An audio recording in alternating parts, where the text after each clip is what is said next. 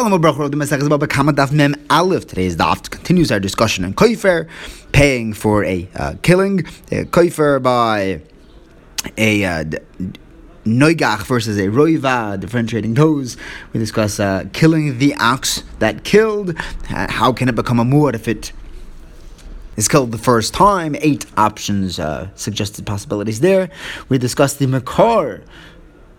Why a Shar Haniskal is Osir Bahana, even if it's shechted, and we discussed the famous Gemara of uh, darshaning the Essen in the Torah.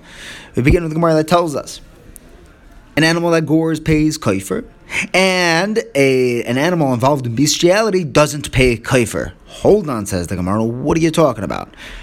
Why would an animal that is involved in bestiality pay kaifer? If it killed, then that's the same thing as goring. If it didn't kill, then why would it pay koifer? So Abai gives us the first answer that it was rava, but it didn't kill. However, the woman who was involved in this bestiality was killed for what she did. So I might think that sh- that the ox should be killed for causing this woman to be killed in Bezdin. Kamash Malan. The animal doesn't get killed. Rava gives us a second answer now, really, we're talking about a case where the animal was rava and killed. By doing so, I what's the chiddush? What's the difference between killing with the horns or in revia? Because by keren, if he uses its horns, it's trying to damage. But over here, it's just trying to get hana. The machlekes is gonna between Abai and Rava is gonna pan out if. Uh, by regal, if an, if an animal tramples or walks across a, a baby in the Chatzar HaNizak. So Abaye will say, will say that the child has to pay, that the animal has to pay koifer, the animal's owner, even though it didn't have kavona to be mazik. While Rova would say that it does not have to pay koifer. He was just doing it lahano. We have a brisa that backs up Rav.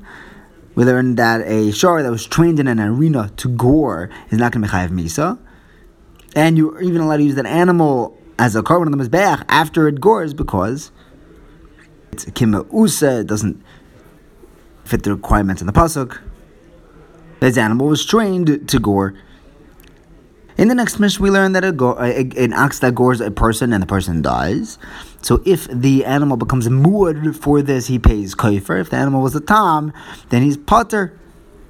But both animals, uh, muat or tam, are going to be chayiv misa. Have to kill that animal.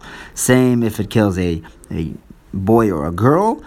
Same in a case where the animal gores and kills an eved or alma, he pays thirty salaim to the master, whether this eved is worth a hundred money or a single dinar. And the Gemara we learn. Hold on a second. If we're going to kill an animal after it gores, how is it ever going to become a muad? A muad has to be three times. It's going to be dead after the first. So if eight possibilities, Rabbah first tells us, we're talking about a case where the animal aimed to kill three people, and although they ran away, it's less than of muad for that intent. Rav Ashi gives us a second answer. He says, one second, aiming for people doesn't count as making an animal a muad. The case is where the animal actually did gore three people, endangered them all, and they're all in the hospital. And as it gored the third one, the other two died. So they all died with the, th- the third goring. So it'll be muad. And you're gonna kill it. Rivzvit, third option, says we're talking about where it kills three animals. Hold on, so asks the Gemara just because it's muad to killing animals, that's not going to make it muad for killing people. So rather, if Simi says the fourth option, where it killed three goyim, yeah, but the Gemara says that doesn't make it a muad for, for goring Jews. Elamai, fifth answer, Bishman Loker says, talking about where the animal gores, kills three people who were trefas. They were going to die within the year. Oh, says the Gemara you have to pay kaifer for killing a treifa, the person has the din of being dead. So Rav Papa gives us our sixth answer, where it killed and then it ran and hid, and then it came back out another time and gored and ran away and hid, so we didn't have the chance to kill it after the first and second time. Rav Acha Av gives us our seventh answer, where the animal gored, and we have Adam that gored, but those Adam turned out to be Adam Saimimim. So now the owner lets down his guard, and then after it gores another two times, turns out those original Adim were Adim Zoimimim. meaning the second Edom that said that the first Edom weren't good. So our first Edom is back on track. And turns out the first goring counts. So now he's up to three retroactively. That rhymes. The Gemara says, okay, that that is a good shot, but only according to those who say that we warn the ox about its goring. Meaning the, the, the warnings go on the ox, not on the owner. But if you're warning the owner, you warned him three times. No, the Gemara says that he can say, I mean, the, I mean, the, the, the kasha is that the owner d- didn't need to watch his ox because he said, "Look, I, I assumed that you guys raided him, and that my ox never gored, so uh, it was still a tam in my eyes. It was a goreless." But the Gemara says, "No, no, no. Their taina was that you were with us." And you saw it goring the first couple times. So now that it turns out that they were actually saying the truth, retroactively, this owner knew the entire time that the animal was goring. And that's why it's going to become a muad gabe him. The eighth answer Avina brings, final answer.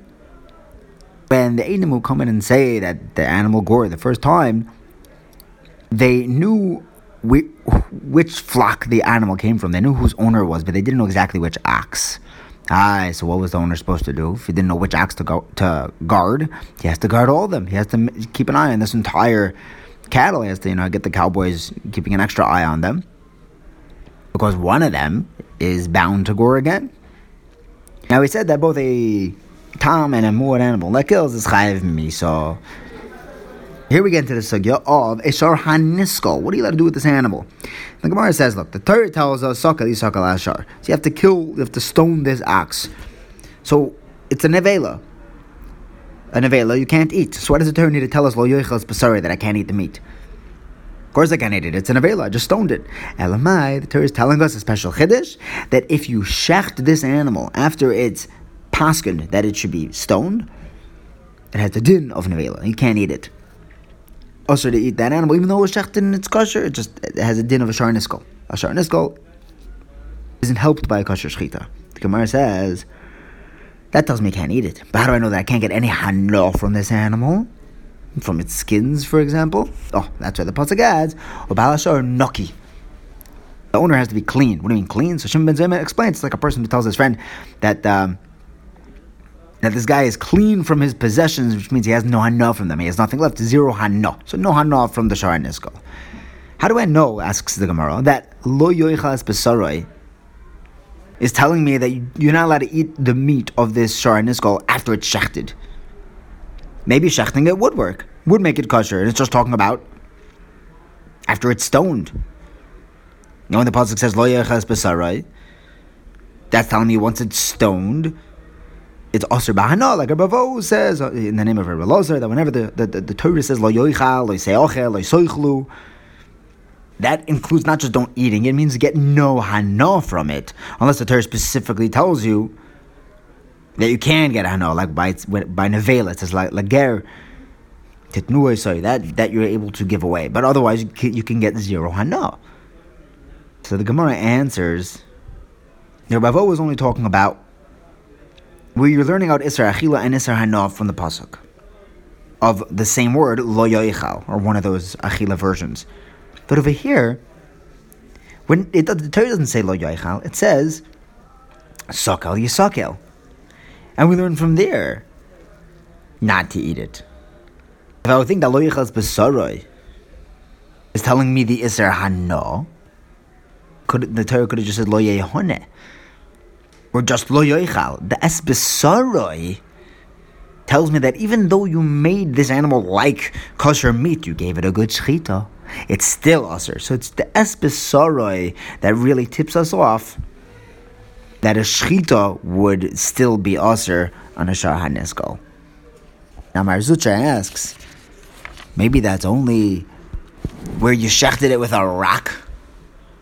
So it's skila like, used a rock here. But if you used a knife, maybe it would be motor. The Gemara says, what are you talking about? A, a rock is a perfectly good way to shecht an animal. It says in Tesvav and Chulin, the Mishnah says that you could use any sort of kli to shecht uh, an animal, kosher shchita, sickle, uh, reed. It's all good. Now the Gemara says, now that we know that it's that it's usher to eat the sharniskal, and it's usher to get hana. And we learn both of them from Eloy Echeles Besaroi. What does Bal Hashar Noki tell me? Oh, so that adds on an extra hano that you're not allowed to get hano even from the skins. I might think, and rightfully so, that meat and skins are different, and often they are by karbanos. Maybe just the meat is also by hano. Oh, the extra pasuk about Naki tells me that even the skins of this sharon is called. I there are some Tanoim that use Balash Naki for another drasha. How do they know that the skins are aser? They learn it out from Espesaroi. That the S tells me the thing which is bottled to the basar is also aser, aka the skins. The other Tana just doesn't darshan from Essen. And it's not Pasha that we learn from Essen. We have a Brisa with Shimon Am Suni. He wrote his entire doctoral thesis. Some say it was Nehemiah Am Suni on darshaning Essen. He darshaned every single Essen the Torah. But then he got up to Es Hashem Lekechatiro. You should have it in a year of Hashem. And he said, Whoa. There, there, there's nothing to darshan from here. S can't be including anything else. There's nothing beyond Yiras Hashem. His Talmud himself one second. So you're going to delete every S until now? He said, yeah. If it's wrong, it's wrong. I got, just like I would get schar, just like I got schar for darshaning, I'm going to get schar from prisha, from not darshaning. If it's not right, then I the, the goal is MS. I get schar for, when you learn, you get schar for chasing after the MS. But then Rabbi Akiva came along, and uh, and he uh, Taka found a limud for S. You know, Akiva had his head in, in, in, in the highest places in Shemayim. Kiva is the same letter says Yaakov Avinu is on the on the Kisei HaKovod. He said Es Hashem Tira is including Talmidei Chachomim. Thank you for learning with me. Have a wonderful day.